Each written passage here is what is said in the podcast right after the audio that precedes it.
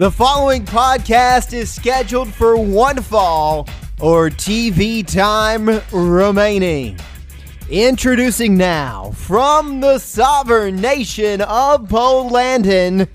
Follow him on Twitter at Landoz. The one, the only, Landon Tone. Yay, and the crowd goes mild, and I'm joined as always by my co host, my tag team partner. By God, he is my best friend. It's Will Rab. Rab, how we doing this morning, afternoon, or evening, wherever it happens to be? I'm doing good, man. I'm gonna be honest. I was gonna do because we like to parody things. That's why we took the you know uh, wrestling intro for the podcast. I was gonna do the Kenny Omega uh, intro, listing off all the you know love he gets from the wrestling media for you, but I, I couldn't find anything. So I'm I'm sorry, man. I'll, I'll try better next week. That's okay. I, I, I appreciate the thought of the effort, not the effort itself. But the thing about the Kenny Omega thing is, which by the way, I love this current Kenny Omega, particularly yes. for his intro. It it keeps getting longer week after week after week after week. So like if if you'd have gone that route, who knows how much time we would have had for the actual pod itself. Yeah, what did he say? Like something about was it last week in his uh, eliminator match? It was something about uh, a friend from high school, like lives in Georgia or something now. Uh, this weird stuff, but it, it's awesome. like I'm actually, I actually enjoy cleaner Kenny Omega. I enjoy best bout machine Kenny Omega, which we've talked about this before. Arguably, I don't think best bout machine Kenny Omega ever left, I just think they went in a different creative way for a little bit, and people like expected Kenny Omega to like run the gauntlet and you know win everything in AEW right away. Uh, but I- I'm mostly excited that the cleaner is back, so that people in wrestling media will shut the hell up about it. Yeah, that was that was your battle cry going into them losing the tag titles. It's like just bring on the cleaner. You were a big proponent of the cleaner, not necessarily because you wanted to see the cleaner in action all that much. Not that you were against it. You just wanted people to stop clamoring and crying for it. Uh, my whole thing was like, did you not pay attention? I, I mean, while supposedly, you know, Kenny Omega is in this abyss and we need to bring back the cleaner and where's the best bout machine Kenny Omega? They had the tag team match of the decade. Yep. Mm-hmm. If not, if not, maybe one of the greatest tag team matches of all time at Revolution last year. And Hangman and Kenny were putting on five star caliber matches on freaking dynamite against anybody with no crowd. Kenny wrestled like 47 matches at the Nightmare Factory. But yeah, Kenny Omega can't wrestle no more. Good no more, guys. Sure. Some of y'all are stupid. Anyway, I'm sorry. Go off on the random uh, rant. No, uh, no, that's that's fine. That's absolutely what a podcast is for to go off I'm, on rants. I'm uh I'm excited. Uh, full gear coming up on Saturday, live on pay per view.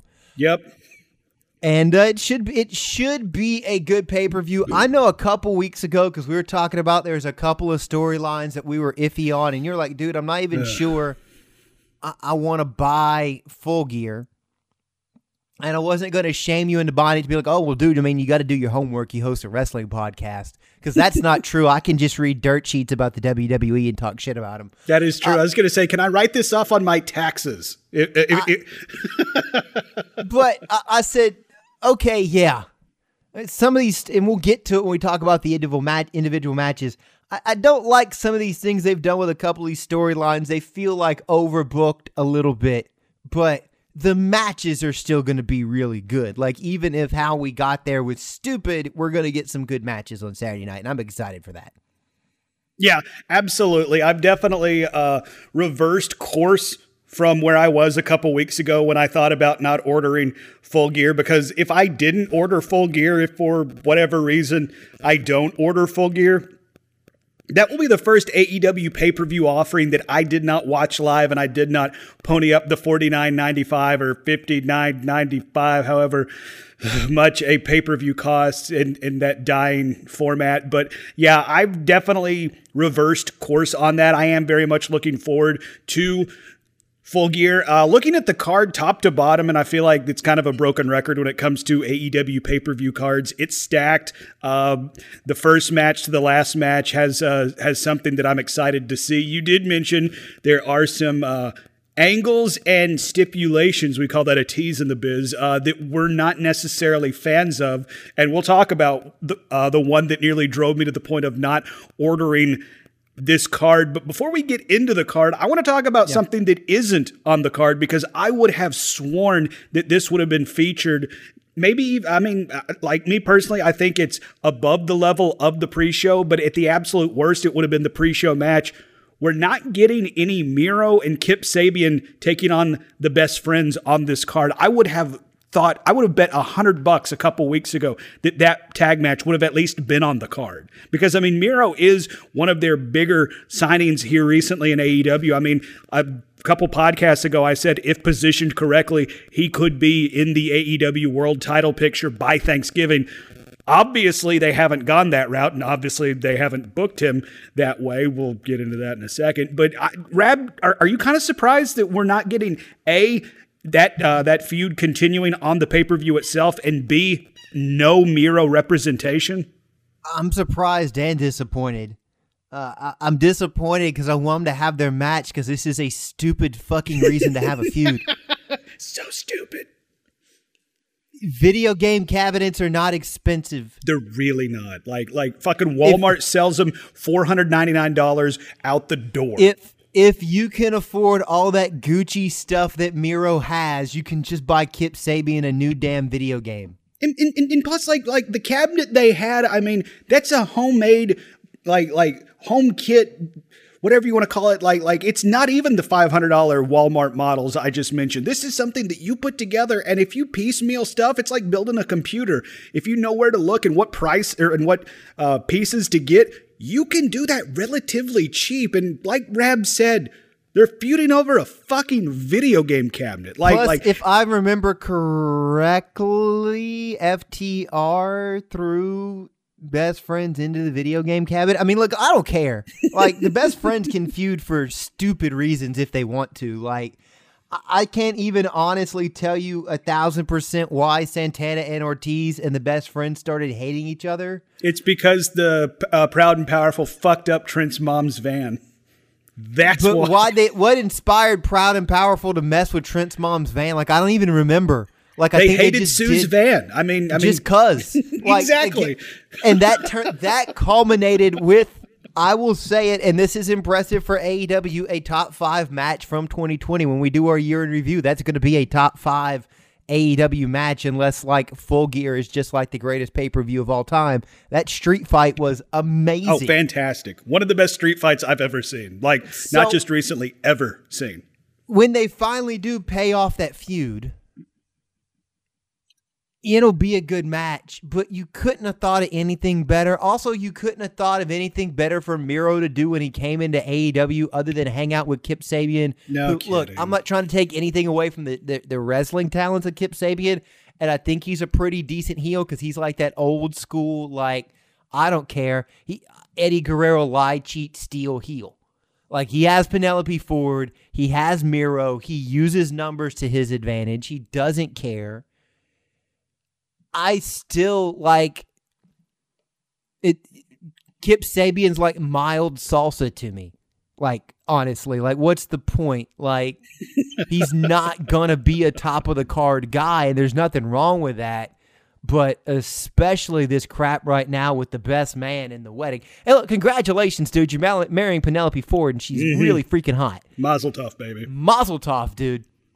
But there's so much better stuff you could have done with Miro. Like again, like yeah. no offense to uh, Matt Sydal because we got a funny BTE a bit out of it about baby oil on the top rope, but like if Miro had been the Joker that showed up in that uh, battle royal or something like that. Like he, Miro should come to AEW and like immediately challenge for a title because he doesn't need a ranking to earn a title shot. He's freaking Miro. Yep. I mean, there's there's a reason I said if booked correctly, he could be facing Moxley for the strap because I mean he is one of the better talents going today. And I mean, uh, I watched him suffer in, in the throes of his run as Rusev in the WWE before they just straight up took him off TV.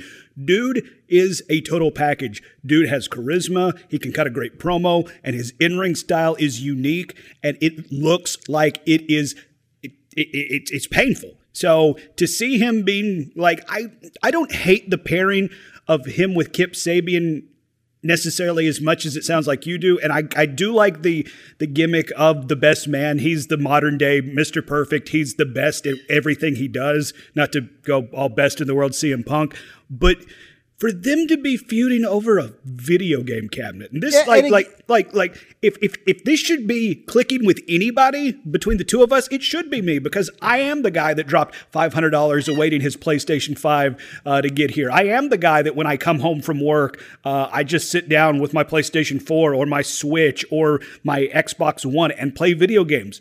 But this does literally nothing for me. And it's it's it's disappointing to see somebody of Miro's talent just kind of feud over a broken arcade cabinet. Like, I, like really? I like I like Kip Sabian as a re- as a wrestler. I think he's a good heel. He puts on good matches. The problem with Kip Sabian is they don't do anything interesting with him. Mm-hmm. Yeah. Like he's had one interesting match ever. It was him and Joey Janela, and that made logical sense because Penelope used to date Joey yep. and now she dates Kip. And then they had a street fight and it was a pretty good street fight, but they had it on dark. And so they don't do anything interesting with Kip. So like I don't hate Kip Sabian. I guess I hate what they do with Kip. They haven't given me a reason to ever give a good uh, damn about Kip Sabian yet. I did think some of the stuff he did with Jimmy Havoc when they were tag teaming before Jimmy Havoc was uh, future endeavored to go uh, work on himself earlier this year. I thought they did have some bright moments, but yeah, I mean, like Kip Sabian's spot in the AEW pecking order, so to speak, uh, like I, I feels like it's weighing down Miro right now. It's yep. doing him no favors, and and quite frankly, it's putting Miro further back from when realistically, he should have debuted, hit the ground running as a monster. He'll destroy you. And then again, there's a reason I said he he could be uh, challenging for the AEW title by Thanksgiving. Yeah, he should come out and like you know, Cody's the the TNT champion. Nothing against him working with uh, Cassidy and Darby Allin; Those are guys he wants to work with, but he's the TNT champ and he wants to have an open challenge and all this stuff and do that again, like mm-hmm. that would have been a tremendous way for Miro to debut. As you don't even know he's going to be there, and it's like, oh, and then. A, he gets a title match with Cody, and even if you know Cody finds a way to win, like Miro still looks good in that mm-hmm. uh, type thing. It's you could do better. So speaking uh, but, real quick on on the Cody and Orange Cassidy feud, so so Orange Cassidy goes over two to one over Chris Jericho, arguably one yeah. of the best to ever step into the ring. So Orange Cassidy gets the rub from that feud. Then he goes into a mini program with Cody, looks great in their first match, and then he's he loses his title match because of Dark Order shenanigans, and now we're getting Orange Cassidy versus John Silver. Which, which don't get me wrong, I love me some Johnny Silver. You know, Johnny Hungy. Um, he might be the true star of BTE, but. what was the point of, of Cody and Cassidy if if if Cassidy ends up where he is? I mean, like at the absolute worst, this should have ended up with a triple threat match between Orange Cassidy, uh, Darby Allin, and Cody Rhodes for the TNT Championship on this card. That's just my opinion. Yeah, that's my. It seems silly to use the TNT TNT Championship to set up a feud with Orange Cassidy and the Dark Order. Uh, Hey, look, I don't have a problem with another Cody Rhodes Darby Allin match. Like that's the thing about the TNT Championship is they can just kind of book it randomly if they want to. Like the rankings aren't the end all be all. Heck, the rankings aren't the end all be all for the World Championship right now because Jon Moxley said he wanted to choke out Eddie Kingston. Mm-hmm. Uh, and we'll get to, to more of that later. I don't know. I, I don't have a, I don't have a good answer for you. I, I don't hate Orange Cassidy versus John Silver, but like Orange Cassidy versus John Silver should be a dynamite match that's like a sidebar to a larger Orange Cassidy Cody Rhodes feud. Exactly. And that match a couple weeks ago that they had on Dynamite was really good. God, that thing was fantastic. It was a fantastic match. They had two really good matches. The one where they went 20 minutes was really good. The second one was going really good. Like you believed it could go either way. I still kind of had a feeling because you know, Cody books himself. Uh, he's got the Dusty book. Uh, it- Cody was probably going to keep the belt because you're going to have him have that for a minute, and there's going to be a significant reason uh, that Cody's going to drop the championship to somebody. Um, but that would have been the perfect place if Cody doesn't want to drop the belt yet. Like, why not have him go to a draw, or why not there be a DQ or something? Screw better than Cody get. It's not a clean. He beat Orange clean in the middle. I was explaining to my wife, who's kind of becoming an Orange Cassidy mark, what it means to lose clean in the middle uh, the other day. Good on you, Reb. Um, and, and I already told her her Christmas present is the Orange Cassidy T-shirt of Orange Cassidy. All right, you, there had better be a picture on Christmas Day of her wearing that OC shirt and her giving the apathetic Orange Cassidy thumb. Otherwise, you fail the at Christmas. I can't if it's either that or the one where best friends are the two dogs and then Orange Cassie's the cat or whatever in the middle. uh, one of those two. Uh, it's like he lost clean in the middle. Clearly, he lost the match because John Silver put his boot in his face. But why was that? Why like? Again, nothing against Orange Cassidy versus John Silver, but that's not like what people are clamoring for that we have to have at this pay per view. Again, like you said, there could have been something between the best friends and and Miro uh, on this card. Um, I don't know, like, and then figuring out randomly, Arn Anderson, Cold Cox, Orange Cassidy. Like I completely missed that on my first watch through of of that match. So like, That's where your interference is. Arn Anderson, cold clocks, Cody Rhodes. Cody gets the quick roll up. Upon further video review, the mm-hmm. match is vacated because of Arn's interference, and it's a triple threat match Cody and Orange and Darby. And we let one of the two young guys go over. Like, I'm sorry. I don't. I, TK, like, that's good. Like, you should put me on the book. dude, between that and, and, and our Twitter conversations, we should definitely have the book for AEW.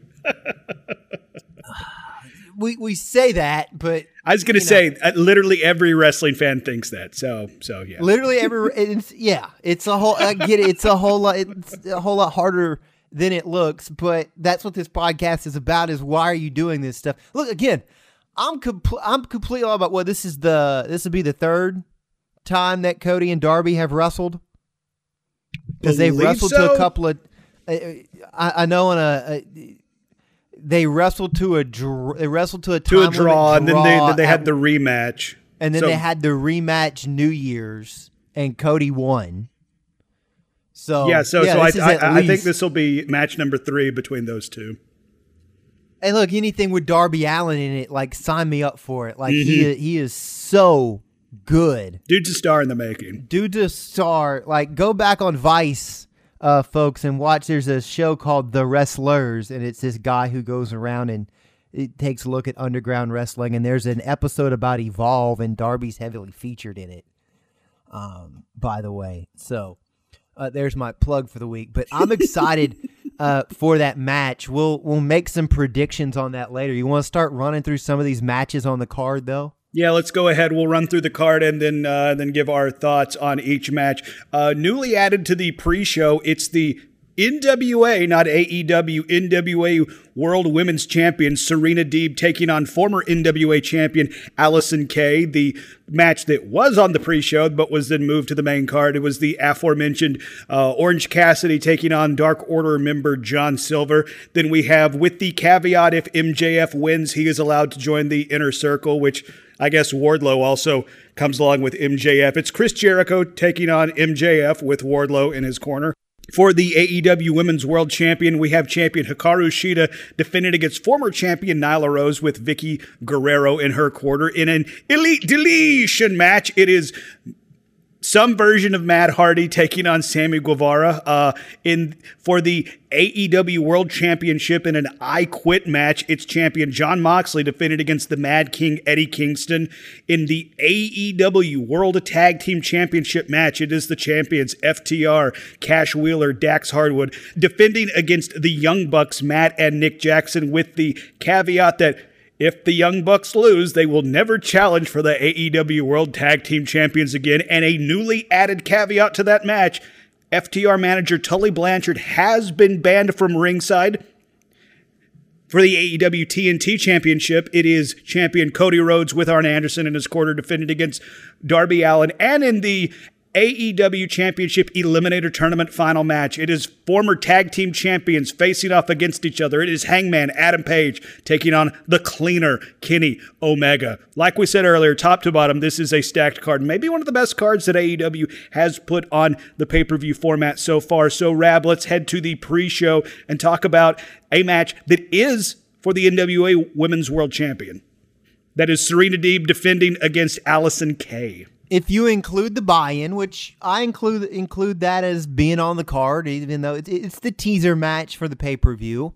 But on Saturday night, you got a pay per view with five, five world championship matches, mm. and and a a number one contenders tournament final match. So it's almost kind of like five and a half championship matches because that's a championship level match because you're winning. You, you you know you're becoming the number one contender if you win that match. It's a tournament final. And if you want to talk I mean, about high stakes in the non-championship matches, I'll also go to bat for the elite deletion match because uh, in the year 2020, one of the new fads in professional wrestling is the quote unquote cinematic type matches. Matt Hardy was the one that really uh, pioneered and mastered that formula. So, like, I would say the Elite Deletion match is up there in, in the conversation I, with your championships. I don't know, man. It's going to be hard to top that Boneyard match. that is true. That is true. By the way, uh, Talking nope. Shopomania 2 uh, will be uh, dropping on Fight TV on February 13th, Friday the 13th. so uh, one ish week from when you're listening to this. Holy shit. Oh, man. It's going to be. Hashtag re- the worst pay per view you've ever seen oh, it's hard to top Chad Too Bad and Sex Ferguson. I'm just saying, man. Sex Ferguson's going to get his revenge from, from beyond the grave. Uh, Bury me softly, start, brother. We'll, we'll, just go through the card. That NWA Women's World Championship match. Uh, Serena Deeb uh, is a, a, veteran, although someone that uh, folks may have not known a lot about until she got her opportunity uh, in uh, AEW, and that led her to getting a shot with the Women's World Championship uh, in NWA. I've already said previously I like that AEW and NWA have a working relationship. Mm-hmm. I'd like to mm-hmm. see them further that. Like, I don't have a problem with NWA having a YouTube channel, and if you even want to put some matches on there, because you know maybe you're going to work at these independent promotions or whatever that don't have great television distribution but the NWA should be like it was in the old day, where they just decide who gets the belt, and then the territories host the uh, the the matches. Uh, so, I kind of like that because it, it's old school. I, I, like the synergy of them working with a, with AEW. It gives both brands credibility, and you know I don't know a lot about Allysin Kay, but you know I've seen uh, Serena work uh, a couple of times in AEW, and, and that's a solid match to uh, kick off the night. Yeah, absolutely. Um, uh, Serena Deeb, uh, you might have seen her when she was running around in CM Punk Straight Edge Society. Uh, really? Yeah, almost a decade ago. Yeah, I, I, knew she'd been around a while. I didn't know what she had done otherwise. Uh, she in different uh, iterations. Yeah, yeah. Th- uh, that was probably the height of her popularity. Uh, she'd been working behind the scenes. If I remember correctly, she was working some at the Performance Center, working with uh, talent. You know, getting them ready. Allysin Kay. I'll be honest. I'm not that familiar with her work. She does have a good track record. Uh, she is a former NWA Women's World Champion, uh, a two-time TNA slash Impact Knockout Champion as well. So uh, clearly knows how to uh, how to work in the ring. Uh, and what we've seen with Serena Deeb since she's been signed to AEW, I've been impressed with. Uh, she's probably been one of the better performers in AEW women's division. Uh, I would be surprised if we see a title change here just because Serena Deeb did just recently win that title off former champion Thunder Rosa. But part of me kind of wishes we were still seeing more Thunder Rosa, but there's a whole Thunder Rosa saga unfolding. We'll get into That's it a another different show. day. Yeah, exactly. Yeah, that is definitely a, another show. Uh, so I'm going to go with Serena Deeb to retain over Allysin Kay. Yeah, I think I think the champ retains here again. Uh, I, I'm not saying we won't ever see an NWA uh, title change on AEW. Uh, I just don't think we'll see it here. And again, I think when, although pretty much it's, uh, you know, at this point, just whatever Billy Corgan wants to do with it, uh, you have reverence for the NWA title, so you don't just uh, swap that thing back and forth like spit. Exactly. Yeah, this this isn't a title that you. This isn't WCW 2000 where you just switch every title every two weeks just to pop a rating, bro. Yeah, and like you said, it's it, it's Allysin is a former NWA champ, but you know Serena just won it a couple weeks ago, and if she's gonna be somebody, a- and again, that already has that working relationship with AEW, been i- i- introduced to the audience, and you're going to continue that that partnership to get some exposure for the title. It makes sense to keep it on uh, Serena, and maybe down the line we have another champion versus champion type match with whomever wins that AEW Women's World Championship match. We'll talk about that in a second. Let's just move from let's just move from bottom to top today. Let's uh, talk about Orange Cassidy uh, and, and John Silver. Even though we touched on this a little bit, Dawes, just kind of reiterate, good match. Like John Silver, love Orange Cassidy. Uh, good workers, both uh, funny, especially if you watch uh, BTE Weekly. Like John Silver is featured prominently in that, acting like a dumbass. Johnny Hungy. Johnny Hungy, uh, in more than in more ways than one. Yeah, yeah, uh huh. Very much so. There's sometimes trying to it's like, slide like, up in them DMs. Yeah, he is. watch watch out, dude. Um, eh, this is a good match, uh, and I guess it's cool they elevated it from the pre-show to the the the pay per view. Uh, but at the end of the day, I'd much rather see Orange Cassidy involved some way with that TNT belt, like we were talking about with a you know a potential three way dance uh, with, with Cody and Darby or whatever, or this be a spot for the best friends and, and Miro and Kip Sabian.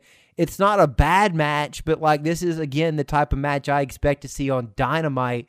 Like, the, my point is, it's not a, a bad match, but it's doing nothing for the buy rate. Like, I'm not saying, oh my God, I got to buy full gear because I got to see John Silver and, and Orange Cassidy.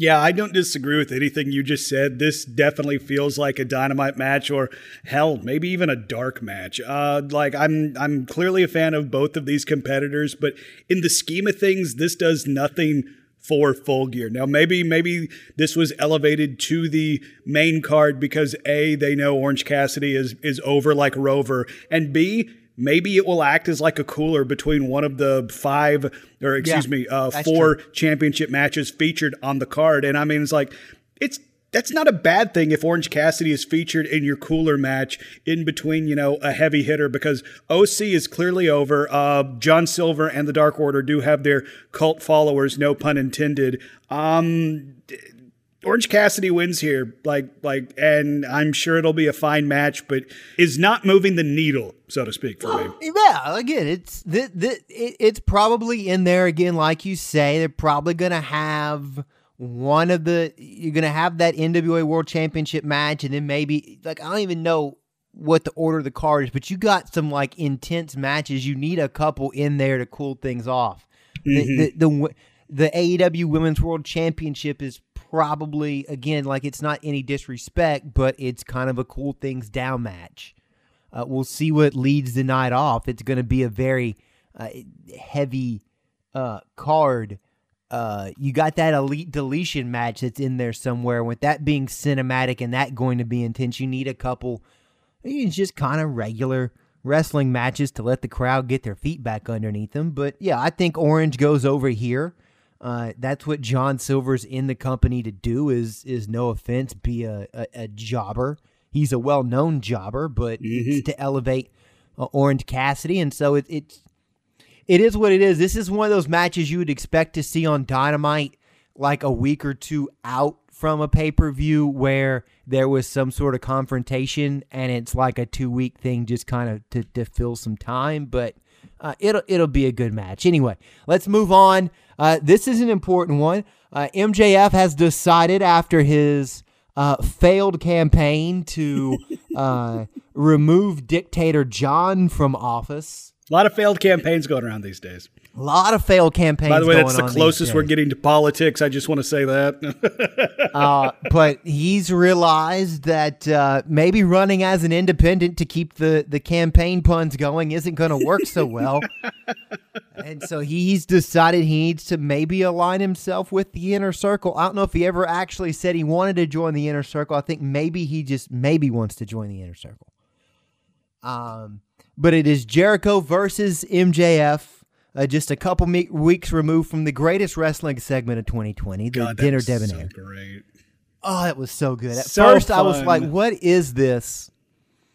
And, and, and truth be told, when it happened live, so I had to go back and watch it. I was on the toilet Which, according to some wrestling fans, uh, that's where uh, that segment should have stayed. We're not one of those. yeah, I I had gone to use the bathroom, and then that segment came on, and I didn't realize they were going to do a song and dance. And I was like, okay, I don't need to actually see this. If I can just hear what Jericho and MJF are saying, I'll know the context. That was, so uh, but that was really great. But now they're kind of sort of rivals because again, I'm not sure that Chris Jericho likes MJF, and I, I, know that MJF is you know just using Chris Jericho like he used Cody Rhodes. If MJF wins, he gets to join the inner circle. If Santana Ortiz and uh, Sammy Guevara don't murder him first, uh, Dawes, your thoughts on this match? This is the one match on the card that I've gone back and forth on. I can see either competitor winning here.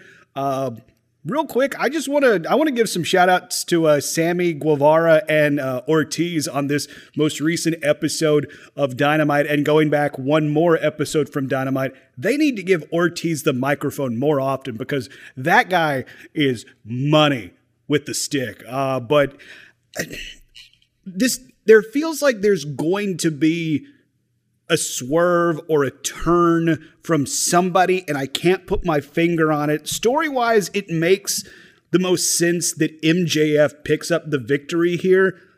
But if MJF picks up the victory, I think there's going to be an inner circle shakeup. Like, I. Part of me feels like that Sammy Guevara and Ortiz have been running a smokescreen on this whole we hate MJF thing. Mm-hmm. And they're going to end up turning on Jericho and oust him from the inner circle, and MJF will be the new leader. I. That said, even though I'm saying it, I don't know if I if I'm buying into it. So kind of like a Bullet Club scenario where the elite faction of the Bullet Club kind of took the Bullet Club over and kicked them out when yeah. they were in Japan. In mm-hmm. That's that's a really good analogy, especially since we're talking about uh, AEW. But uh, I, I think MJF picks up the victory here, and there will be shenanigans that follow. Because I could very easily see if the scenario I just laid out, uh, Hager uh, sides with Jericho. Okay, well, you oust him and Jericho. You slide Wardlow into that Hager role, and you and you have arguably a a better big in the inner circle. I'm not talking legit because Jake Hager is a legit MMA fighter who will. He's a Bellator world champ, undefeated in Bellator yep. as well. So, mm. um, I I think he will legit kill you. Exactly, he will definitely legit kill me. So, uh, please be nice, Jake. I bruise easy. Uh, MJF wins, and there are some shenanigans that follow. I could see that. I could even see, although I don't know, because Proud and Powerful are such a good tag team maybe there's even a little bit of separation between those two. But yeah, Jericho and Hager, uh, you know, Jericho gets ousted from his own group, and that you know he'll be he would be indignant about that, and maybe. You know, even it's a situation that MJF wins, he goes over, and like you were talking about the other day, at some point, uh, Jericho's going to go back out on the road with Fozzy. And so maybe a hiatus for Jericho wouldn't be bad. You know, you could, I don't, you know, the, the exactly how you go about it, but, you know, the embarrassment of being ousted from your own group was too much for Jericho and he needed to take some time to recover uh, from that. And then he goes do his Fozzy thing and, you know, uh, infect goobers with COVID.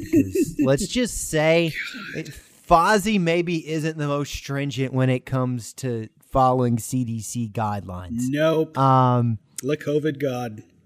Le COVID God. Yeah, we'll just leave it at that. I'm not going to get, if I get into that, I will sidetrack the whole podcast talking about yeah, other stuff that ain't wrestling. If we go into that, if we go off on that, we're gonna have a whole damn tangent that I'm gonna have to edit. Yeah, and we don't want to. We don't want to do that. So, uh, look, again, that's what makes it fun. Like, uh, been asked this before.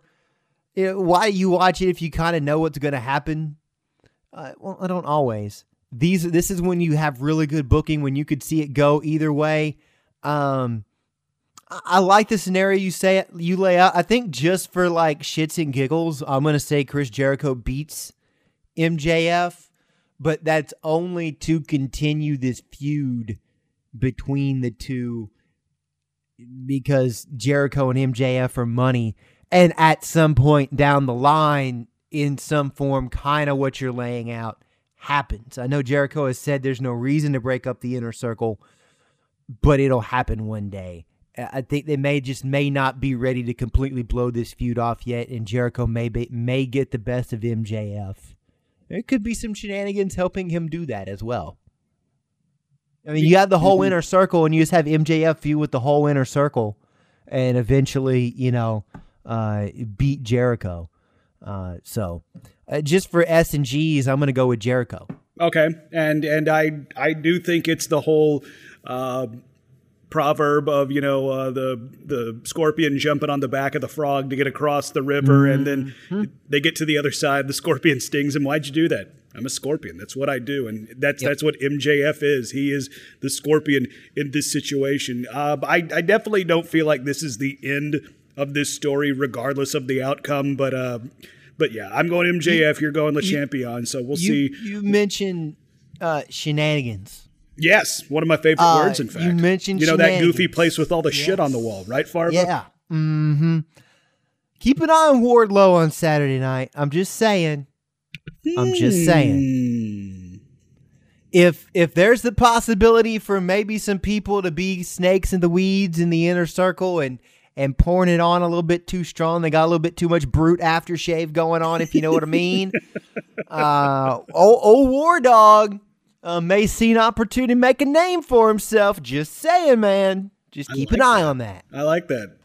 And, and and Jericho mentioned it in commentary this week when he was calling the uh, MJF Wardlow, uh, Sammy Guevara, and Ortiz match. By the way, Sammy Guevara looked like a bazillion dollars in that match. Mm-hmm. Like that guy is going to be a star in AEW, like like babyface star, as a matter of fact. But I've been I've been impressed with the little bit we've seen of Wardlow in the ring. So uh, so I would like to see uh, that come to fruition. See some more of the uh, War Dog in action. Women's World Championship match on the AEW side. Again, one of five World Championship matches Saturday. That's just exciting, man. Uh, I'm just going to keep hitting that home. Hikaru Shida, the champion, versus Nyla Rose. Vickie Guerrero in Nyla's corner. I'm going to call this right now. It doesn't need a lot of explanation. Nyla Rose becomes the second or the first second time. Well, no, Cody's a, a second time champion. They messed that up on commentary the other night. What I was trying to say is Nyla Rose gets her second reign as women's uh, world champion on Saturday. Uh, Dawes, tell me why I'm wrong.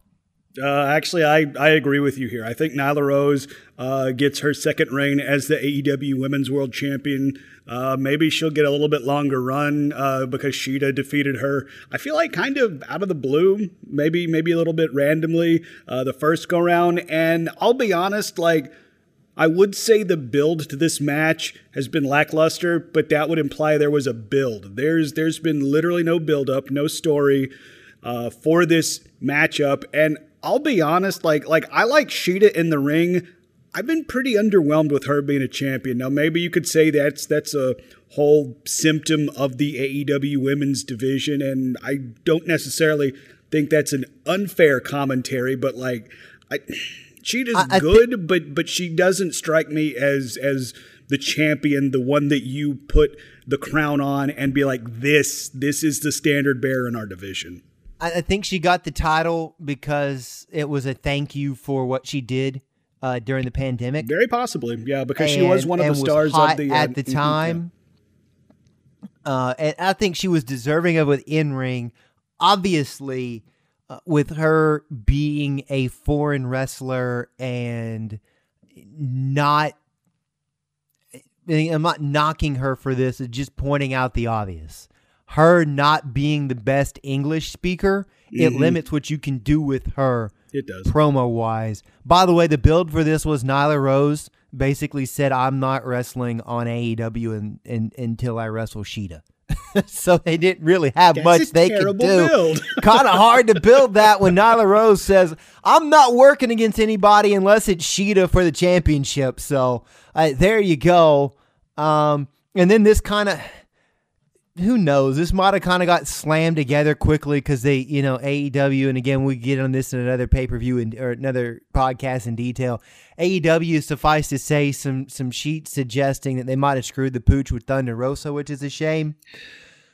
Also, when you're maybe wanting to do champion versus champion, uh, and you got another promotion you're dealing with, and they want to change the belt, then that might mess things up too. But look, there's a role for Shida in the women's division. The women's division is the maybe not the one area, but the most glaring area that AEW needs to clean up. Although uh, the WWE actually got to give them credit for something, set a high bar for the women's division, Very and I think there's so. good wrestlers in there. AEW was snake bit with some injuries, but I mean, you got to get Britt Baker healthy. You got to get uh, Kris Statlander healthy, and then I think you can have a healthy women's division but I, I, do think the first step in that is putting the belt back on Nyla Rose uh, mm-hmm. and, and seeing where that goes. And as long as you have uh, the NWA involved in some form, it gives you a couple different ad- avenues, just like the TNT belt and the world title belt give you avenues to develop men's single wrestlers. So I, there's a lot of potential to go in a good direction, uh, but shaky ground uh, for sure. It's tough. There's so much good stuff on AEW each week. It's unfortunate that oftentimes the women's division only gets one segment unless you're watching Dark, which most people probably aren't doing. Yeah, and uh, I do want to give a shout out to Big Swole because I think she's definitely stepped her game up and um, raised her profile, so to speak, in the women's division. But you say it's been the one thing that uh, AEW needs to clean up. I I think that's fair because when an outside performer has been the MVP and the star mm-hmm. of your division, and I'm speaking of Thunder Rosa here, I think it's absolutely fair to say that it's not on the the rest of the level, so to speak. Now, now, granted, yes, getting Britt Baker back and getting her healthy, I think, has been a great boon to this division. But at the same time, like she she had to be cutting promos with Schiavone for for a while while she got healthy. And I'm I'm a big fan of what she's done since she's got back. But I mean, you can't tell me that Thunder Rosa hasn't been the best thing of the women's division. Yeah, she was. And, and hopefully it can continue. We'll see what happens. And again, eh, we're waiting for more firm reports, i.e., she shows up on television wherever she shows up. Um, but eh, that was an issue. I also think one of the problems, I think they probably had a really good plan and uh, were looking to use uh, a, a, lot of overseas Asian wrestlers. Oh, definitely, yeah, and yeah. that and mm-hmm. that even includes like non-Asian performers in terms of you know like uh, race or whatever. Uh, performers like Bea Priestley and, and, and things mm-hmm. of that nature and they got trapped on the other side of the, the world because of the pandemic. Yeah, you remember Riho? Riho was a thing. The yes. whole Joshi division. That was that was a big emphasis at the beginning of AEW, and due to the lockdown, they they practically been removed from the from the formula. Yeah. Who, who mean, knows if times, slash when we're going to see them back? How many times in the first month of AEW Dynamite did we watch uh, Riho and Emi Sakura? almost to the point where I never wanted to see that ever again. Though to be fair, there was some points after Riho won the title, she was just straight up gone, like for weeks, and that was before the lockdown. Yep. So that was interesting. But they had that, and then it seems like they're trying to bring out new stars, but it's a combination of every couple weeks they're adding some new people. And part of that's probably pandemic related. Part of that is you're trying to deal with well, this person gets injured, that person gets injured. Because I mean, our Dark Queen Abaddon is oh, uh, on oh. the on the mend On the- uh, mm. right now, which is weird because she should just be able to you know use her demon spirit and fix that. I don't Um, disagree. And like, like she was going to have a dynamite match, like, uh, and and and she got injured. Yeah, shout out to And- our Dark Queen the- Abaddon. Hail. uh, say the other problem too. Now it's a prominent spot. It they they you know you're getting featured in the featured in the last half hour of the program. Although usually a lot of times folks are thinking, hey, let's hurry up and get this over with. Unfortunately, because you want to get to the main event. Um, there's not a lot of TV time for him on Dynamite. And look, Dark is a great thing, and and being the elite is a great thing. I mean, Anna Jay's making a name for herself by you know punking uh what's his face from the Dark Order, Stu Grayson. Stu Grayson. Yeah. Poor Stu Grayson. Um, but there's just not a lot of TV time to like really build deep stuff going on in that division unless folks are tuned into Dark. And quite frankly, uh, even though I don't watch Dark every week, I, I can't say that I see a lot of a trend. I don't know. I don't know what the vision for the women's division is. I think that's the problem. I don't know if they have an identity for it. I think they just have a they have some talented performers in the women's division. Unfortunately, they're kind of just throwing them out there and just kind of doing stuff. I hate to say that. That feels fair though. that's my assessment of it. mm-hmm. So uh, keep it rolling. The Elite Deletion match. That sounded really bad. Matt Hardy. Ver- I can't do Matt Hardy as good as you can do Matt Hardy. But Elite Deletion. The elite deletion match. Damn it! Now you got in my head. So, uh, So appar- apparently neither of us can do it. so, whatever. Uh, you get the point. Matt Hardy would probably think it was great because it's supposed to sound stupid. it would be wonderful. There we go. I'm back. Green beans. That's my favorite thing to like randomly tweet that at Matt Hardy with no context and see if he'll like it. Um, Whether he likes it on Twitter, I, I know for a fact he likes it. Matt Hardy versus Sammy Guevara, uh, elite deletion match. We're assuming this is cin- cinematic or like we've confirmed that in some way. Like we have it laid out match details. So this is probably going to get.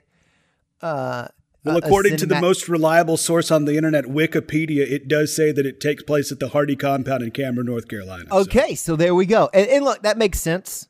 Matt Hardy pioneered this. Uh, it allows him some more flexibility to be creative and do some of the high spots and stuff that this match calls for and make make it the the vicious burn off match it needs to be Yeah, uh, no without kidding. ending up like last time where Matt Hardy falls off a scaffold and almost dies on pay per view. Yeah. And, and I'm making jokes about it now, but it was a very serious situation. Yeah, that was Uh, that was terrifying, and and and I really hope that this is the end of this monkey paw wish of a feud because everything that can go wrong has gone wrong in this feud. Both of these performers are top level. Uh, Matt Hardy's a future Hall of Famer, a living legend, uh, and I think Samuel Guevara can be a uh, legend when it's all said and done. But oh my God, uh, please let this feud be over because I'm afraid they're going to kill each other. I think Guevara goes over here. really? Yeah, I think it may. You know, I, the fan in me is rooting for Matt Hardy, and I know it's a cinematic match, and it's at the Hardy compound. I think Guevara goes over here because I think it makes the most sense for him to get the rub from Hardy, and eh, Hardy's at that point in his career where, yeah, if they want to throw him a bone one day and let him be TNT champ or something like that, you know, like he certainly deserves that after helping, you know, build up some of these young stars. But I think this is a good opportunity to build up Guevara, and this is gonna be the end of the feud. There has to be a winner. Oh Lord, that's scary to think. Yeah, dude, do not say that. We remember how Don't the last time there had to be a winner played out when these But- two met. uh yeah i think i think Guevara get i think Guevara gets the dub here because i think it's time to uh, push Sammy Guevara to that next level and not just a member of the inner circle, but into uh, the title picture of some sort. Now, obviously, we know on the world championship level, the Eddie Kingston Jon Moxley winner has a date uh, with Destiny that is either Adam Page or Kenny Omega. But, you know, TNT championship down the line, like I, I think it's time to to put some rocket fuel in Sammy Guevara's ass and see what happens. And, you know, that that that just shows you how highly I think of Sammy Guevara. I think he's ready for a title opportunity, and that's what the TNT belt is all about, in my opinion. I'm not saying like I'm not saying like next week, but I'm saying like you build that momentum off of this. Like Hardy helps kind of put him over a little bit. Uh, I don't know. That's that, that's just just my thinking on this. Is I think Guevara wins, and it's kind of one of those things that helps build him up, a la what Jericho was doing at the end of his run in WWE, was working with the young guys, and, and I think that's what Hardy wants to do. So.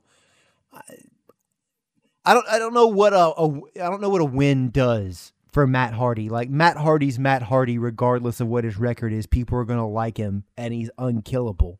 So you know it's whatever. Like I think his I think he sees his role in this run in AEW to help big up build up young dudes, and that's why he's in a feud with Sammy Guevara, and that's why he's the uh, manager uh, for Private Party. Hmm.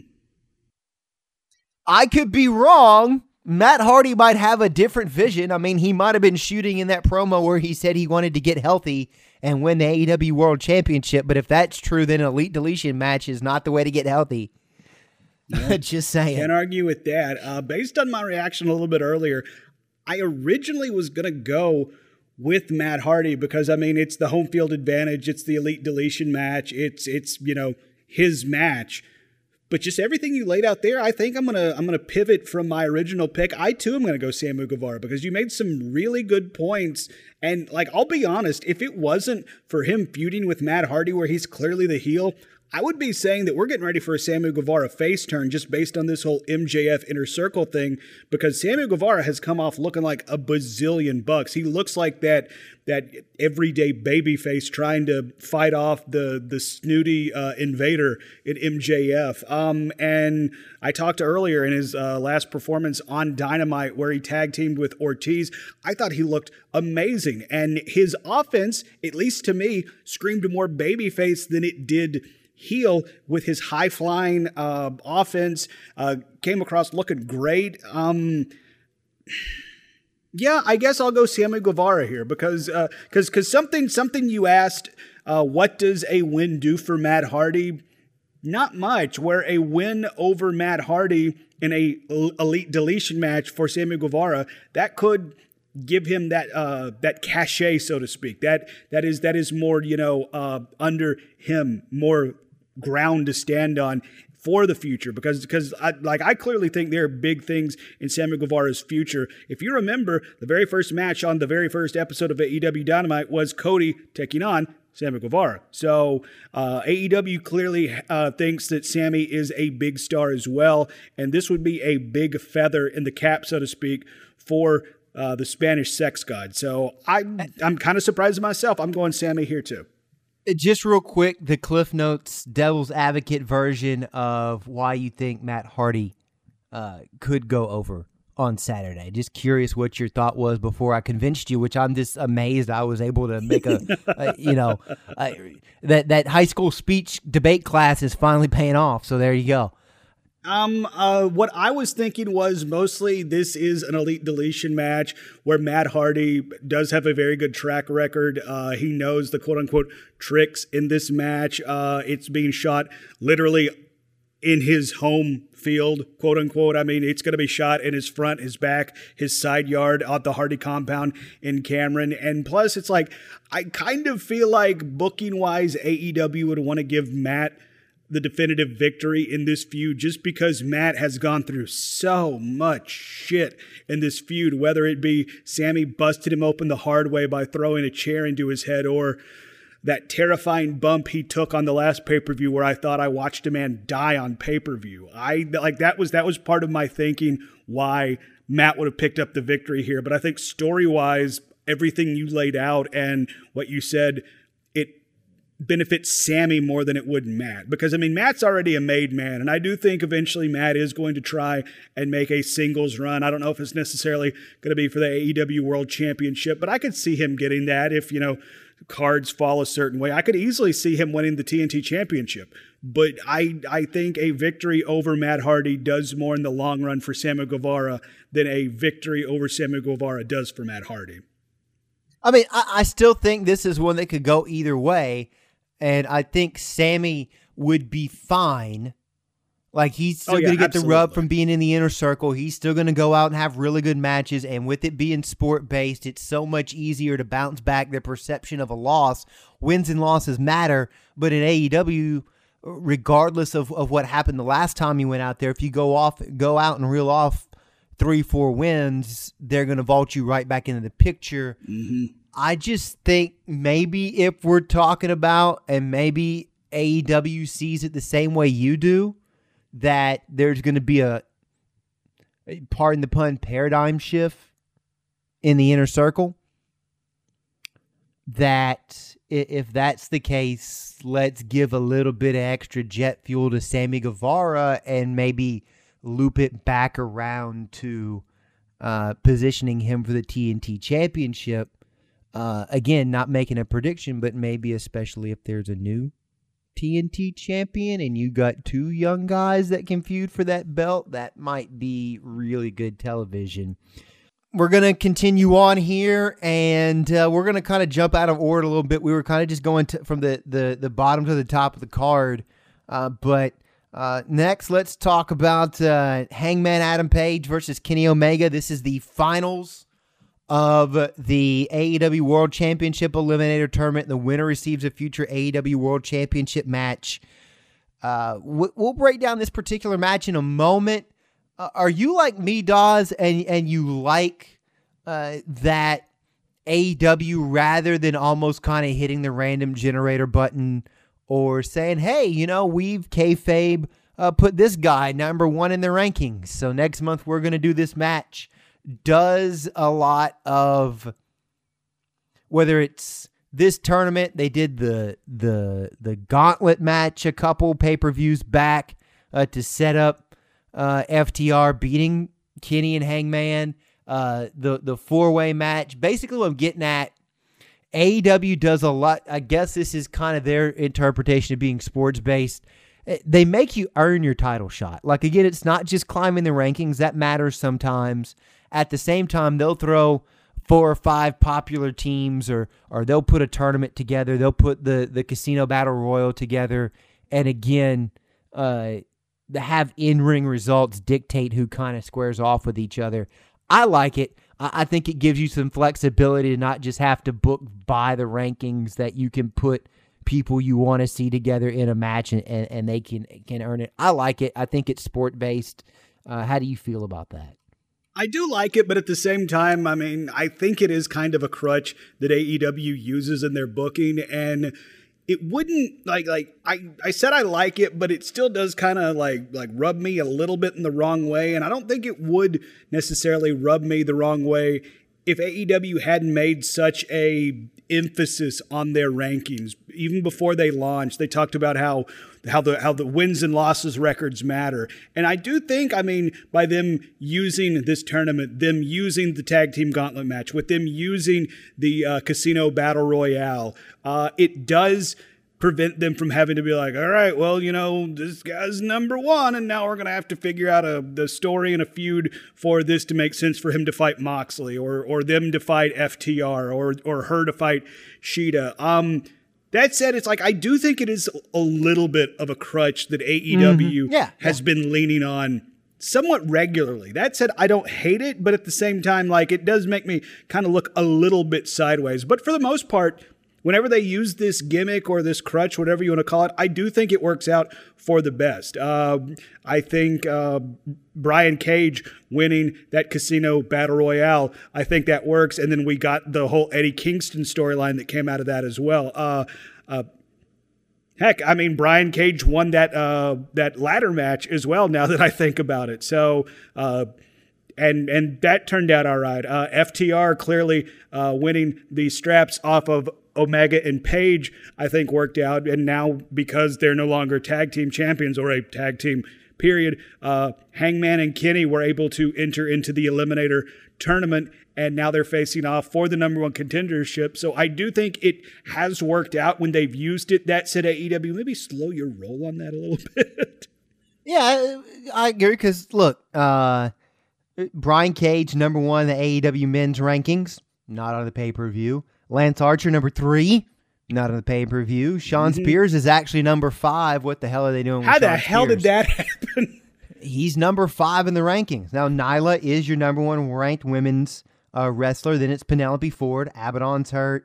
Uh, Big Swole is number four, and Britt Baker's number five, and they're still working Britt Baker back into being able to go uh, in a full on match. Young Bucks are actually the number one ranked tag team, so even if they had had that four way tournament, um, you know, I, I think, I think when you're booking a wrestling show, it, it's just like cooking dinner, right? The it's if you don't have good ingredients. So if you don't have good talent, it's just like if you there's a difference between a $50 steak and a $2 steak. No matter what I do with that two dollar steak, it's going to taste like a two dollar steak. Yeah, you, you can only do so, so you got to start with the there. you got to start with the right ingredients, and I think that's what AEW has going for them is they have really good ingredients. I, I think whether it's hey let's have a tournament or let's have a, a, a ladder match or a battle royal or we're going to have a gauntlet match or we're going to have a four way match. That's seasoning, that's spices, that's salt, pepper, garlic, herbs. Uh, Rab, I think it's pronounced sauce. herbs. Come on, buddy. herbs. uh, that's the seasoning. And so I think you got to be careful not to over season the steak, but I, I do think it's fine every now and again to deviate. I don't think the rankings have to be the end all be all because I'd much rather see Jon Moxley uh, choke out Eddie Kingston than a rematch with Brian Cage right now. I'm not saying that shouldn't be down the line, but you got to be able to have the ability to not always have to go by that and let the booking get stale because well, well, he's next in the rankings. Yeah, and, and that could so that could you gotta you gotta have that balance. You don't want to overuse it. It allows you to be able to interject someone maybe who you want to have a feud with into it because hey, they can win their way into it. You just got to be smart and make sure the guys you're putting in those opportunities are well established and close to being in the top five in the rankings or in the rankings. You know, if you want to have a, a gauntlet match with the top five teams uh, in AEW, the top five wrestlers in AEW, then that actually makes a, a lot of sense. And again, uh, neither Hangman, neither Hangman or Kenny are, are ranked in the men's rankings, but I don't think they had a whole heck of a lot of singles matches before they got put into that tournament. So there you go. Yeah. But obviously, it makes sense. These are two of your top stars. They're no longer in the tag division. They need to be. They need to have an entry port into the world title picture, and, and this is it. So now let's get to the match. And also, just make sure Michael Nakazawa doesn't oil up one of the top uh, ropes. Yeah, that, that that's a prerequisite. That's every before every taping. Make, make sure you sure, know where yeah. Nakazawa's baby oil is. yeah, uh, this is a match that I'm looking forward to. I was. I don't want to say disappointed. I was a little like, oh, okay, all right. Uh, on this past episode, uh, the go home episode of Dynamite, where Hangman kind of went back to uh, to to drunk Hangman uh, shenanigans first in the interview with Jr. and then when he came out to save the Young Bucks from uh, um, one of them getting their other leg pillmanized with the with the chair and like I I don't know. I kind of thought it was was interesting and almost refreshing to see Hangman kind of like refocus, almost humbled, put in his place, and having to uh, climb his way back to the top. Him like like he'll he'll he'll still have the celebratory beer after the match, after he took care of business. So I was I was a little like, oh, okay, all right, well, that's fine. When when we saw, you know, uh, drunk man Adam Page uh, on this last episode of Dynamite, uh, I think this is going to be a hell of a match. Uh, Kenny Omega, since he's gone back to the cleaner persona uh, with his newly very wordy entrance, which I love, by the way, um, has really shown why he is and why he does have that moniker of the best bout machine. I thought the match he had with Penta a couple weeks ago was phenomenal. One of one of one of the better TV matches I've seen in a long time, and it reminded you why they had this on the All In uh, event before AEW even became a thing. Like like like this was one of the featured matches.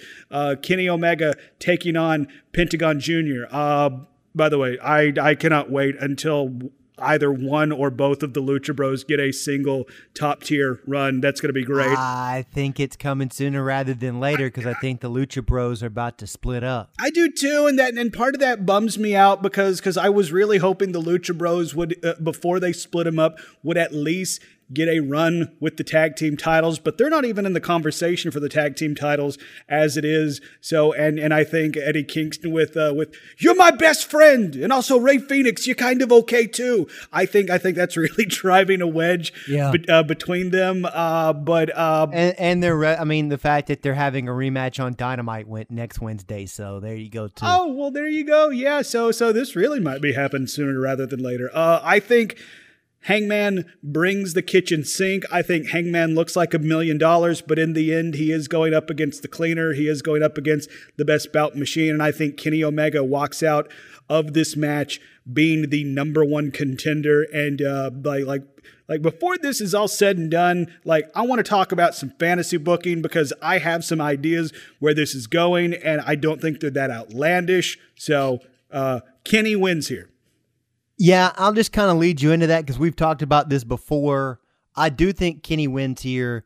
I, I, I think it's the long game uh, with Hangman, Adam Page, uh, and his booking. And I'm sorry, Dawes, I'm going to steal your thunder here. I'm not going to lay out exactly what happens. I'll let you do it.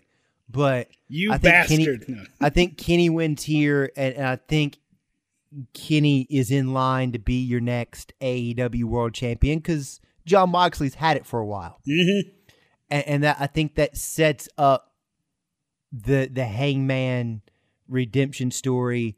I don't know if it just happens clean in the middle that Kenny beats Hangman, but as you mentioned, uh, Hangman's still kind of drunk cowboy. Um, and that's awesome because we all enjoyed our, you know, in the 90s, we all enjoyed our favorite beer swill- swilling redneck Stone Cold Steve Austin. What? And I think you got to do it. You got to do it without the teeth.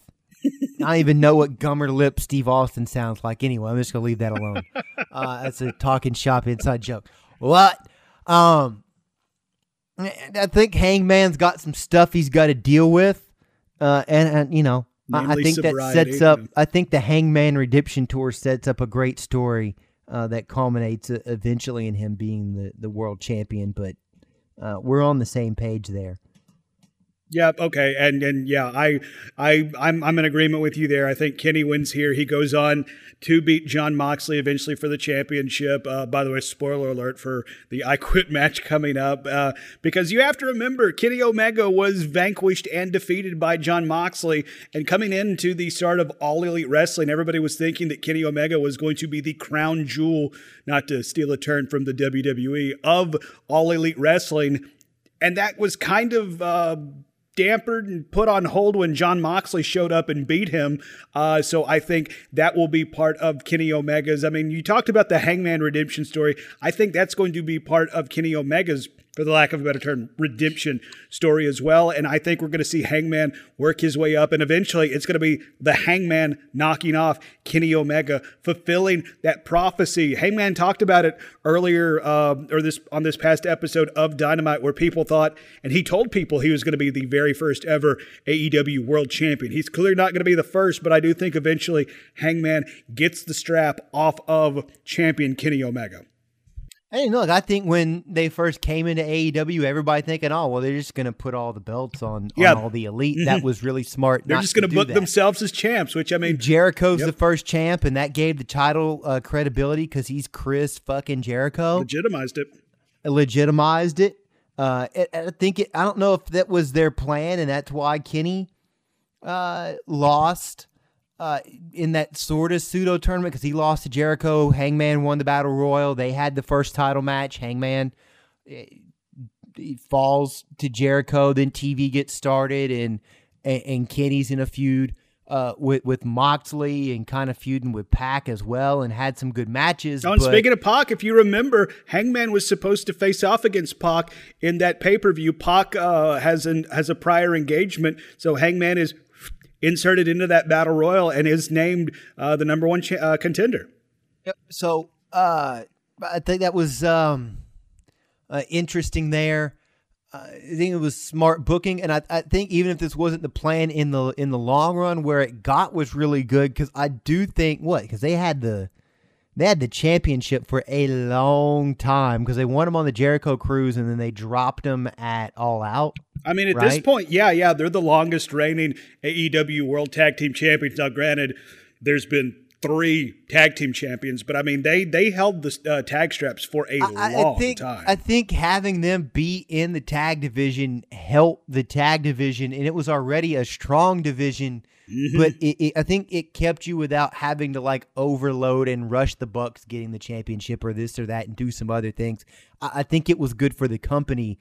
Two of your top stars got to be champions without having to shoehorn him in as, as the world champ, and it helped help build up a division that was a focus of the company was to elevate tag team wrestling. Absolutely. Uh, that, that said, I think it is time for it to come full circle. You remember this time last year at Full Gear, Kenny Omega, what?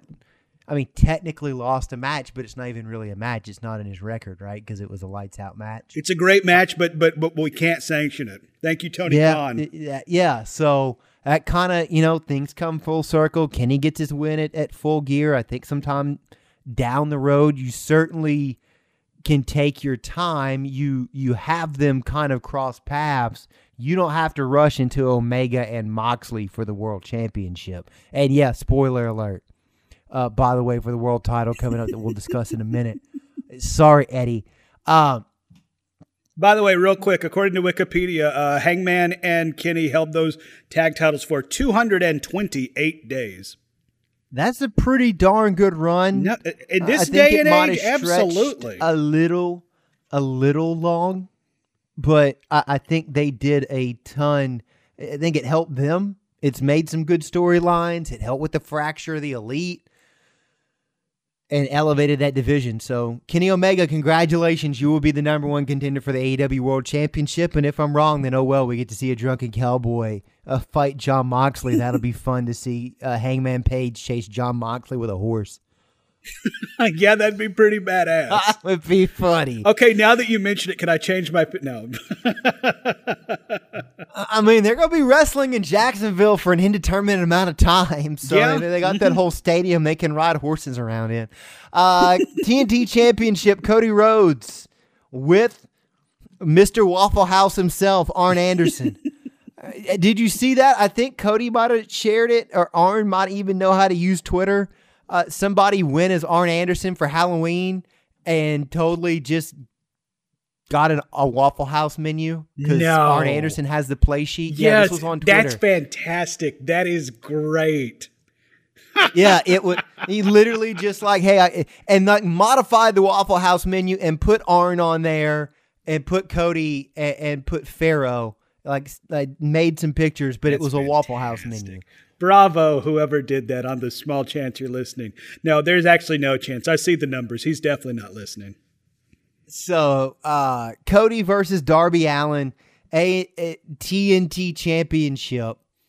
Uh, my heart really wants Darby Allin to be champion, uh, but I think we probably know what's going to happen here, unfortunately. See, I'm gonna surprise you. I'm gonna I'm gonna I'm I'm gonna go Darby here, just because like where does where does Cody go from here if he does beat Darby Allin, who who AEW has been building up as a star? And part of the reason that I'm going with the Darby Allin pick, do you know the word on the street, Rab? No, what is the word on the street? Okay, a couple weeks ago, WWE Shop.com or Shop WWE, regardless, the WWE online store, they pulled all of the merchandise that they were selling for a certain legend, a man called Sting.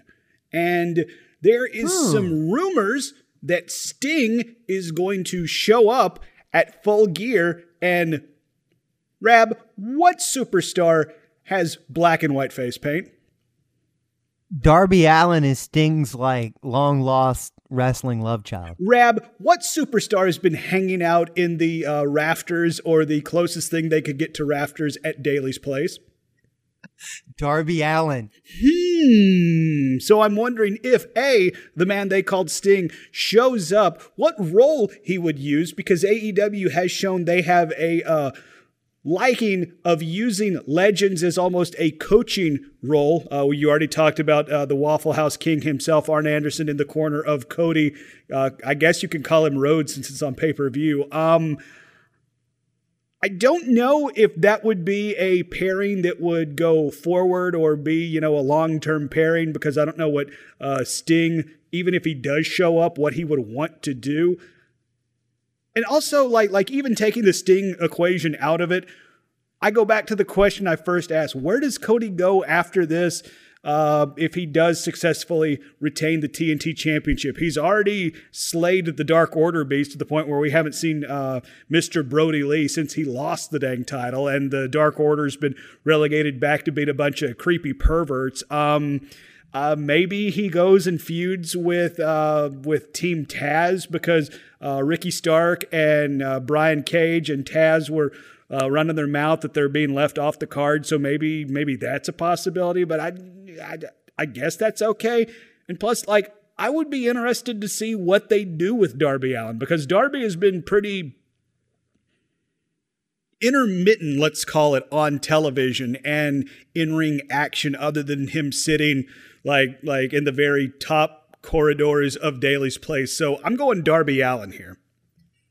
You you've sold me like yes. Uh, circle gets the square, ladies and gentlemen. Circle circle gets the square. It's absolutely what I want to happen. But like, it's the one thing with Cody is every time you kind of think. So yeah, if Cody if, if Cody Rhodes wins the TNT championship yeah. and they have a good match, like I don't think it hurts Darby that much. But I, I think again, if you're thinking about, hey, we've established these guys, you've established Sammy Guevara. You established Orange freaking Cassidy for God's sakes. Mm-hmm. Like somewhere Jim Cornette's head, head He's the most over. He's the most over thing in wrestling. Yep. Mm-hmm like people buy into people like Darby Allin. Like I don't know how many people I saw dressed up on like social media as Darby Allin for Halloween. Um, Darby Allin could be big with that TNT championship, and, and that could help him.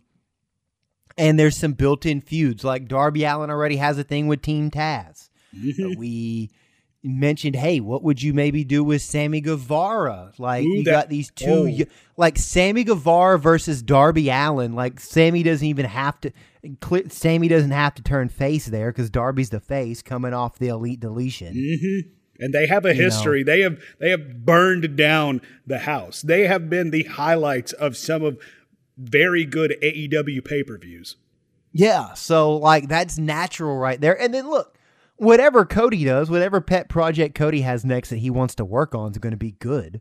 So and overbooked. It's going to be good uh, and be overbooked. overbooked. But at the end, like the payoffs, the way they get get you there is going to be stupid. But at some point, there's going to be some good matches, and you know, Cody doesn't need a championship to make him Cody. Yeah, he's Cody fucking uh, Rhodes. He's he's done his job.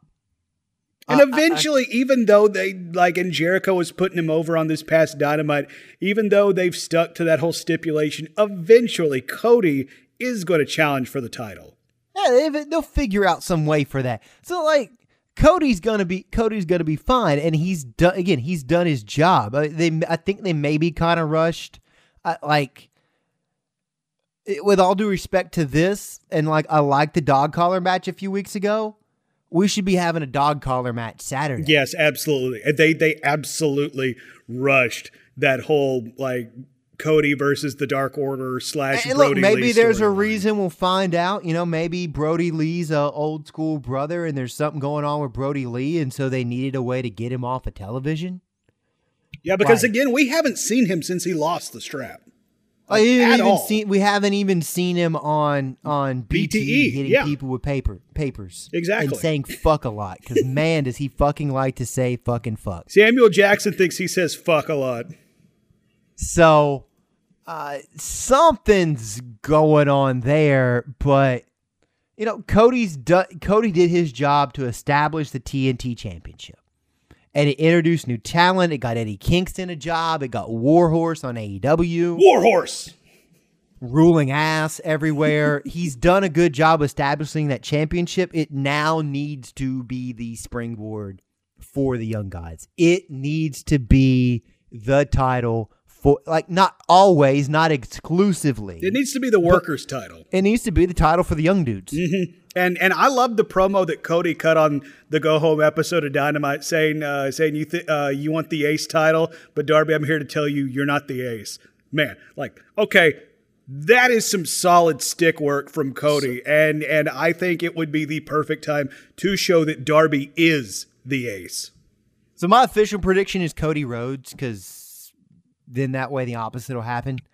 Uh, but uh, you you sold me very well on Darby Allin, just like I sold you on Sammy Guevara. So I'm gonna go with Cody because at the end of the day, uh, Cody's got some dusty in him. Yep, and the, and the Booker's gonna book her, right? The Booker's gonna book her. Uh, yeah, but so so it makes it so funny when my wife talks about how she doesn't like Cody Rhodes and how his tattoo looks douchey, and I'm like, yeah, I don't like him, and I like legitimately don't like him anymore. Yeah, like like I I'll I'll admit I'm not I'm not to that point, but but but Cody is kind of starting to like I don't hate. I don't hate him as a person. Like No, if- no, if clearly not. oppor- As, as a character, yeah, yeah, but he he is starting to get to the point. It's like, dude, come on, like like like like settle the hell down. You don't you don't need to have your own special entrance, uh, so your pre-song to your entrance song can play. And I mean, like like just think back to their very first pay per view. He came out and had a throne that he literally hit with a sledgehammer. It's like okay, subtlety like a sledgehammer, like like dude, tone it down a bit. Also, your your tattoo does look douchey. Well, yeah, it, it's the difference between oh, like I'm supposed to not like him because I'm supposed to not like MJF because he's the heel, but like I like MJF as a character. Like I'm just annoyed. Like Yeah. Cody Rhodes isn't a heel, but, But, it's that yeah. John. It's it, it's the reason people like to chant, chant Cena sucks. Mm-hmm. Uh, that's what's going on there. All right, World Tag Team Title match. FTR versus the Young Bucks. Tully Blanchard bl- banned from ringside if the Young Bucks lose. Hey, this sounds familiar, Dawes. Yeah, Guess what they won't do? Didn't we just talk about this? we just talked about this. So stupid. Yeah, you remember earlier in the podcast when Rab and I were talking about uh, certain decisions that made me say, you know, I don't think I'm going to order this pay per view. This is what I was talking about. Like, Yeah, because the fear here is that the Bucks martyr themselves. Oh, look how good the Bucks are, man! Like they're not abusing their EVP powers. Ooh, they're not going to challenge for the championship. Uh, Co- they they've been hanging out with Cody and they overbooked a match. A little bit. Well, and, and it's like I've already seen the jokes that they'll just introduce the AEW TNT Tag Team Championships on the next episode of Dynamite, which I thought was pretty funny. Um, Or I mean, they got that tournament going on BTE, the Gator Golf. oh, oh, exactly. Yeah, yeah. BTE championship. Like, that's that's such a that's such a fuck you to WWE that introduces 47 belts and then BTE's like, you know what? We're gonna waste money and make a Yeah. belt and then we're gonna give it to somebody because we're gonna play Gator Golf. Our YouTube channel has its own championship belt, which, by the way, that championship belt does look pretty sweet. But, like, the reason I hate this stipulation is the exact same reason I hated the stipulation when Cody put it on himself. There's literally no reason to do this right now. And it's like like with Jericho and Cody, okay, whatever, but especially with FTR and the Young Bucks. This has been a dream match, a match years in the making. Two of the best tag teams, if not the best tag teams of their generation. Me personally, I'm going to go New Day cuz New Day rocks. Um but why are you putting this stipulation on the very first time these two teams meet in the ring for the championship. And oh, by the way, like we like I guess the Bucks are face now question mark like like I'm very underwhelmed for what is considered. I just called it a dream match. But I I don't know if it's the booking. Well, clearly clearly the booking is part of the problem with this match, whether it be like like because the Bucks for the last few weeks were these like you know we're tweeners leaning heels, we're super kicking Tony Schiavone and breaking his phone and and and and teabagging Alex Marquez or, or Marvez or whatever the fuck his name is and. I don't know, man. It's like like I'm sure this match is gonna be good. Like hell, it's probably gonna be great. But with this whole stipulation tacked onto it, like like the Bucks have to win here, right? Something. They either have to win, and and FTR having the world championship was just kind of like a transition to get it to the Bucks to have this match, which I think would be poor booking. Oh God, could you imagine they use like, FTR as transitional champions? God, like here's the problem: they painted themselves into a really bad corner. Mm-hmm. They painted themselves into a they painted themselves into a corner with Cody, but like you know, MJF turned on him. We got the MJF Cody feud. We got uh, Cody doing moonsaults off a off a cage, was sweet. which was sweet and stupid. we got you know that ended up being a good storyline. And then it turns out they probably knew anyway. Hey, we're going to introduce this TNT championship at some point. Cody can challenge for that. And he can be the workhorse and the face of that division. And be the yeah, he can build up a division and, and work with these young guns and, and all that good stuff. So that was probably smart. There was no reason to book this match this way. Literally because you know what should have happened? They should have had this match straight up. Tully Blanchard should have kicked both the Bucks in the balls and screwed them out of the championship and that's just round one of 387 mm-hmm. awesome damn matches between these two. And then, like the fifth time down the line, when there's no reason, right? Like they've exactly. gone back and forth. Exactly. When there's absolutely no reason on earth that FTR should give the Young Bucks another title because FTR's heels, right? So it's the best thing for them to do. Hell, they be got lawyers. Do you know how, how big of a heel you have to be to have lawyers? Be dicks and be like, no, dude, we've beaten you before. We're not giving you another title match. The Bucks. Hey, what if you, you know? Then you do the the that's when the loser leave town stipulation comes exactly. in because that's what this is. This is the old. This is how they. This is the old loser leave town match. Except guys don't leave town anymore because it's not like you're going from territory to territory. so like down the line, like when it when it's gone back and forth and the Bucks want one more match that's when you break out this stipulation. Yep, one thousand percent. So, look, we talked about this in a text chain. There's got to be shenanigans here. Obviously, the, the, even even though Tully's banned from ringside, he is 100% playing into this match. There's got to be shenanigans. FT, FTR loses by disqualification the Bucks get themselves disqualified or counted out or something. You know, like it got to be some there something going on because you've overbooked this, and so you're either taking the belts off of FTR prematurely or the EVP co-founders of your company can never challenge for the championship again, and that's just as stupid. So stupid. Well, and, and especially it's like you bring up something like like FTR gets themselves disqualified or there's some count out.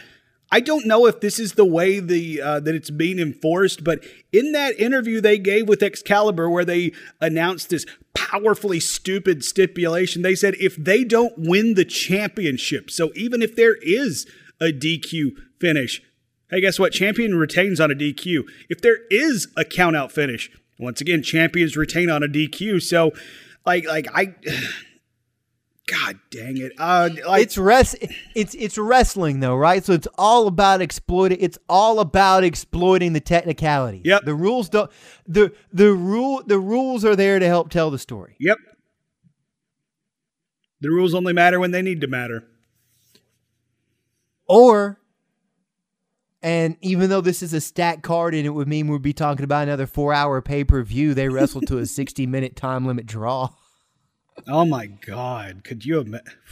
Like, I don't know that I want to watch FTR in the Bucks for sixty minutes, but especially because it's it's going to be placed later in the card too. I would imagine. Yeah. I mean, like like any other card, this this might be your main event headliner. Go home after this, but it's like like I'll be honest. The last the last pay per view they had, uh, what was it? Uh, all out. All out. Yeah. Yeah. Thank you, buddy. That thing seemed to go forever. And it's like, I've been a fan of all of AEW's pay per views. They all go really, really long. Well, the last one was, I mean, after we all thought Matt Hardy was dead. I mean, yes, that that, that is that is true. There, that definitely did cast a pall, so to speak, over uh, I, I over think, that that evening's I, events. I, I, I think although all of them don't always end up going to the time limit, I, I think with with some things when it's a a pay per view because they you know do the twenty minute time limit on television, they may want to take things a little bit longer in, in some of these matches, and especially because a lot of them. Look, AEW builds it up. They have four pay per views every year, so they usually put most or all their championships uh, on the pay per view mm-hmm. that, that, they let them go a little bit. I get uh, that, but I mean, look, they, you got if you include the pre-show, you got nine matches. You got five. Ti- you got five title matches. You got to give them their due. And if it's entertaining, I don't care if it's three and a half hours, but it better be. It better damn well be entertaining. Well, and that's fair. That's that's fair. But even the even the pay per view uh, that had the uh, Stadium Stampede that thing went long too. And I'll be honest, there were points where it, it dragged. So, well, yeah again, they probably put a couple too many matches on the card mm-hmm. here and there, but uh, it just it, it depends. All right, we got. Yeah, speaking we, of going yeah, long, here we are. we, I, I'm not, I'm not predicting a 60 minute time limit draw. And look, I'll substitute that for Ambien if need be Saturday because although FTR and 60 minute FTR and the Young Bucks probably could work a 60 minute Broadway, like that's a relic of the territory days of wrestling, and it's probably good you don't have that all that often. Um, Jon Moxley, Eddie Kingston, I Quit match for the AEW World Championship. This is all about a blood feud between two supposed brothers. This is simple. Eddie Kingston's not anywhere near uh, the top five. Uh, he got a match. We all know that what it was supposed to be Team Moxley versus Team Taz, right? And they had recruited Archer, and then there was some COVID stuff, and so AEW uh, kind of had to scramble, and they said, "Hey, well, let's uh, uh, put the uh, uh, strap on the line. He keep Moxley involved in the picture. Moxley, who you want to challenge? And he said, "Hey, let's uh, let's work with Eddie Kingston. he's hot right now." And there was some controversy in that finish to their dynamite match. So now to make sure there's no confusion,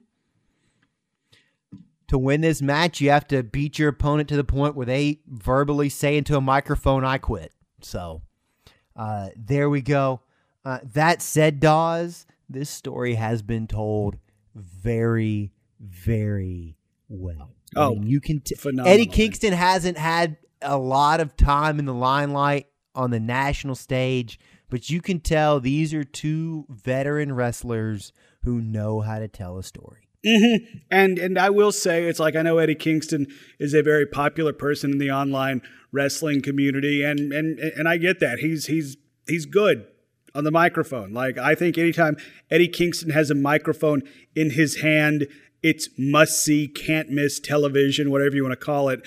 That said, in the ring, I've been a little bit underwhelmed with uh, with what we've seen, at least in the AEW perspective. Now, I haven't gone out and you know uh, sought out anything uh, from his past, but it's like anytime he has a microphone, it's like stop what you're doing and watch because it's going to be phenomenal. The the promo that he and Mox cut on the Go Home episode of Dynamite, the uh, packages that they did on the episode before the Go Home episode of Dynamite were phenomenal. Um, Eddie Kingston has not me saying that Eddie Kingston is good at promos is a severe understatement, and and I don't I don't want to be you know a, a, prisoner of the moment. I don't want to speak in hyperbole, but Eddie Kingston might be one of the best promos in wrestling history. Full stop. Period. Because anytime he speaks, anytime he talks, you feel the emotion. You believe everything he says, and I think that's because he truly does believe a lot of what he says. I mean,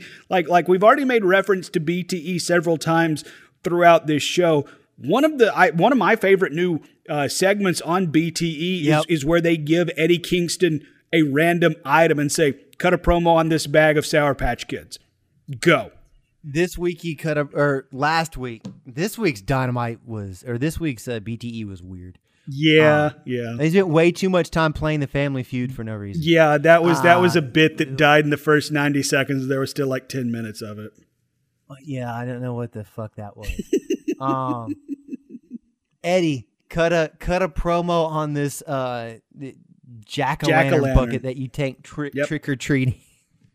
and then he starts talking about Santa Claus, and he has to clarify there is a Santa Claus. Yep. Mm-hmm.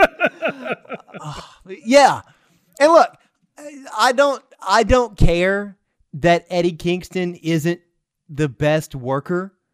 Like that's what Kenny Omega's here for to be the best bout machine. Eddie Kingston's here to cut a promo and whip your ass. And like he's a brawler and, and plus if you just, you know, listen to his interview he did with Jericho and he was also on an episode of uh, Unrestricted. Uh, Eddie used to be fat. Mm-hmm. And so that may probably is why it took him 18 years to get to a major wrestling promotion and it probably limits his style but like that's not his style to be the high flyer. It's his style to fight you, not wrestle you. And like that's okay because if you put him in the right storylines and he tells the right story, you know what kind of match you're going to get, and you still get a good payoff because the out of the ring stuff is so good. Uh, you know, plus this is all just gravy because remember he originally got a job in AEW because he was talking shit on Twitter. Yep, about Cody. So not not only uh, is he fire on the microphone, he's fire behind the keyboard too. Even though apparently he doesn't know how to use Twitter, and every time you interview him, he can't remember what his Twitter handle is. but I'm looking forward to this match. I mean, it. Uh, it's gonna be brutal, and and it's gonna it's be. gonna fantastic. be brutal. It's gonna be fantastic. Jon Moxley's gonna win there, there's no reason to take the strap off of John Jon Moxley and give it to Eddie Kingston. That's no disrespect, but Eddie's here to be the foil to Mox, and you got bigger things. You got a, a, a Moxley Omega rematch potentially if things play out how we think in the the Eliminator tournament final. Or you got Moxley versus Hangman on a horse. So I mean, which I mean that sounds kind of awesome so when, when Jon Moxley's had his championship for almost a year, this is not the time to take it off of him. I, I thought a couple times earlier, uh, possibly with, with like Brian Cage, I thought maybe there would be a, a, a title change. There wasn't. So uh, we'll see where this goes and who's next for Mox. But Eddie Kingston's not getting the dub here on, on Saturday night. Yeah, and if you weren't able to put two and two together earlier when we were talking about Hangman and Omega, I too am picking Moxley to retain. This will be brutal. We'll probably see all four members of the Kingston family in, interject themselves into the match. Uh, but I do think at the end of the day, Eddie Kingston uh, utters those two words, "I quit," and Jon Moxley retains. So uh, let, let me let me be clear. I do think Eddie Kingston will be an AEW champion of some sort at some time. I think he will get a run, probably with the TNT belt as a thank you for uh, his service not only to the company, but hey, he's been a vet, and I'll like you just throw a Matt Hardy a bone. Hey, yeah, dude, you can be the TNT champion for uh, six, eight weeks, and we're gonna put you in this program with this young dude, and uh, the point is for you to elevate the young dude. Uh, and I don't think Eddie Kingston has a, a problem with that because again, he's such a good character. Uh, pissed off Eddie Kingston in the ring that's bitter at Jon Moxley is not actually bitter because Mama got a house now because Eddie got a job with AEW. Yep. And uh, speaking of his mama, once again, that promo that he and Mox cut on the Go Home uh, episode of Dynamite was just so damn good. You could feel the emotions. Like like those those might be two of the best talkers in the entire biz. Like like full stop. Great stuff. Hey, and again, guess what? Guess what happens when you take your real life shit and you turn it up to eleven? It's such good shit, pal. Because this, it, it's you know, look, I get it. Vince doesn't give a crap about Jon Moxley telling some story about sitting at the kitchen table at Eddie Kingston's mama's house, which I believe probably actually happened. And I believe at some point Eddie Kingston probably was a little bit pissed off that Jon Moxley got a WWE contract. But Eddie will tell you he didn't deserve one because he was fat and lazy and he ran his mouth too much. Uh, I'm screwing up kayfabe here, but whatever, you're listening to a wrestling podcast. Uh, so, you know, again, the best stuff is when you just take yourself and amplify it. And as a fat, lazy person that also runs his mouth too much, I identify with Eddie Kingston. But uh, Rab, that is this upcoming AEW pay per view card of full gear, top to bottom. Really strong card. I again feel like I'm a broken record saying that. What do you think is going to be the match of the night and why? I think the match of the night is going to be Hangman versus Kenny because I just think they have the potential to work so well together.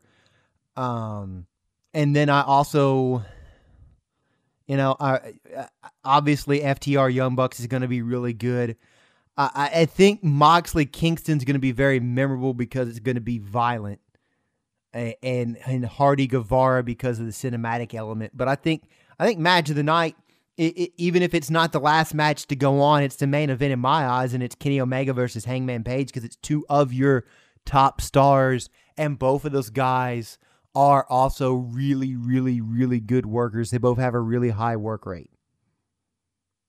Yeah, I'll I'll go with Hangman and uh, Kenny as well as my match of the night. If if if and I wish it didn't have this if the Bucks and FTR didn't have that terrible uh, stipulation on it, I think that would be the match of the night because I think they could pull out all the stops. Though I mean, I guess in theory the Bucks are going to quote unquote pull out well, all the stops. But here's the thing: well, that match is probably going to be about 30, 35 minutes, and so the first if it goes thirty minutes, the first twenty six minutes and forty five seconds are going to be amazing and then there's going to be three minutes and 15 seconds of stupid shit. Yeah. Well, I mean, especially with that, I think that I think that get, hammers home my choice of man, uh, Page you know, and uh, Omega. Look, that Page and Omega are going to be awesome, and, and the thing is, that's just going to be a great, just pure wrestling match because there's no reason to have any funny gimmicks. It's not like you got to protect anybody because mm-hmm. you, you, you know you're, you're casting the loser into the long term redemption story, and I, I, think that's Hangman, and I think it makes sense. Uh, at some point, somebody's got to take the Jack Daniels uh, away from Hangman, and that's going to be a great story in and of itself. But anyway, we've talked far too long, Dawes. Uh, time to wrap it up. Uh, closing thoughts here. Um, looking forward to this Sunday or rather this Saturday. Also, shout out to AEW for having their pay per views on Saturday, so I can actually stay up and watch them. Uh, looking forward to the card uh, on pay per view, and I will be forking over. 50 slash $60 to AEW for the pleasure of watching that. Rab, it's, where can the lovely listeners find you? First of all, I'll say this: it's better than watching Tennessee slog through a game with Arkansas. Oh yeah, yeah. That thought had which is what I'm. Like- probably going to do because the day job dictates that I need to know what happens with the Vols, and I'll get ca- caught up on on AEW uh, later on. well, and speaking Uh, of the day job, where can the lovely listeners find you? off the bench Monday through Friday from 11 to noon. Really excited. Also, that's on WCDT radio, but also excited.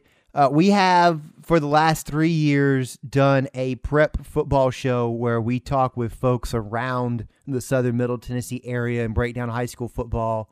Uh, some other stations carry that. So, yes, I'm bragging. I have a syndicated radio show. Um, it is going to expand and it is going to be sort of year round, basically school calendar year round from the fall through the spring and continue on its run of uh, syndication with some great stations in the Southern Middle Tennessee area. So starting next week, next Wednesday, uh, November the 11th, you can hear Prep Sports Insiders at 6 o'clock on WCDT. And then we, uh, as I said, we have some other fine stations who carry it at various times uh, during the week. So check your local listings for that. Excited about that. Love telling the story of these uh, high school kids who work really hard, whether it's the football team or the bag or the badminton team or the Quidditch team. They need to have their story told, and so excited about that. Uh, follow me on Twitter at Rab Will on uh, Twitter, uh, and subscribe to the WCDT Radio podcast right here on uh, on iTunes.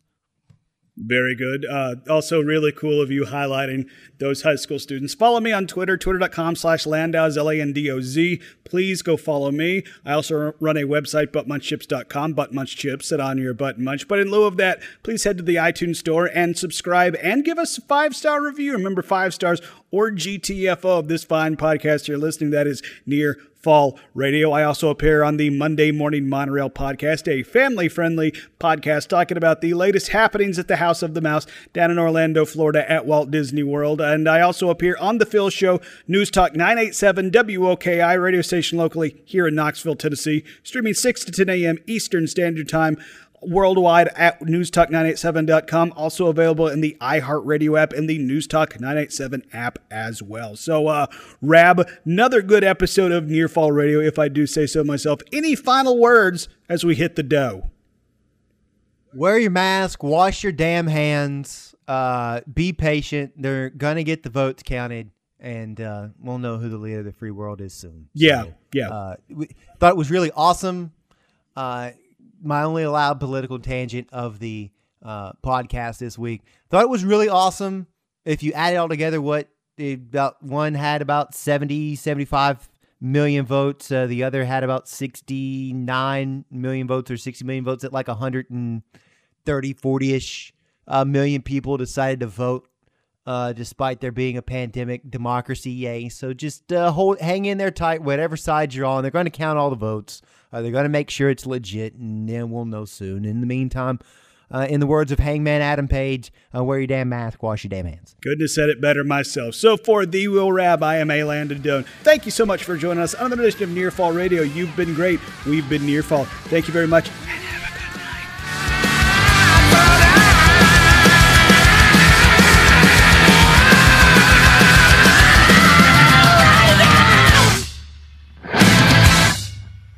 I've, I've, I've tried to I've tried to put my ass on the internet for money and no takers. Hey, let's not forget Ted Cruz uses Twitter to watch porn. Them boys are good. Yeah, they're good. They're good.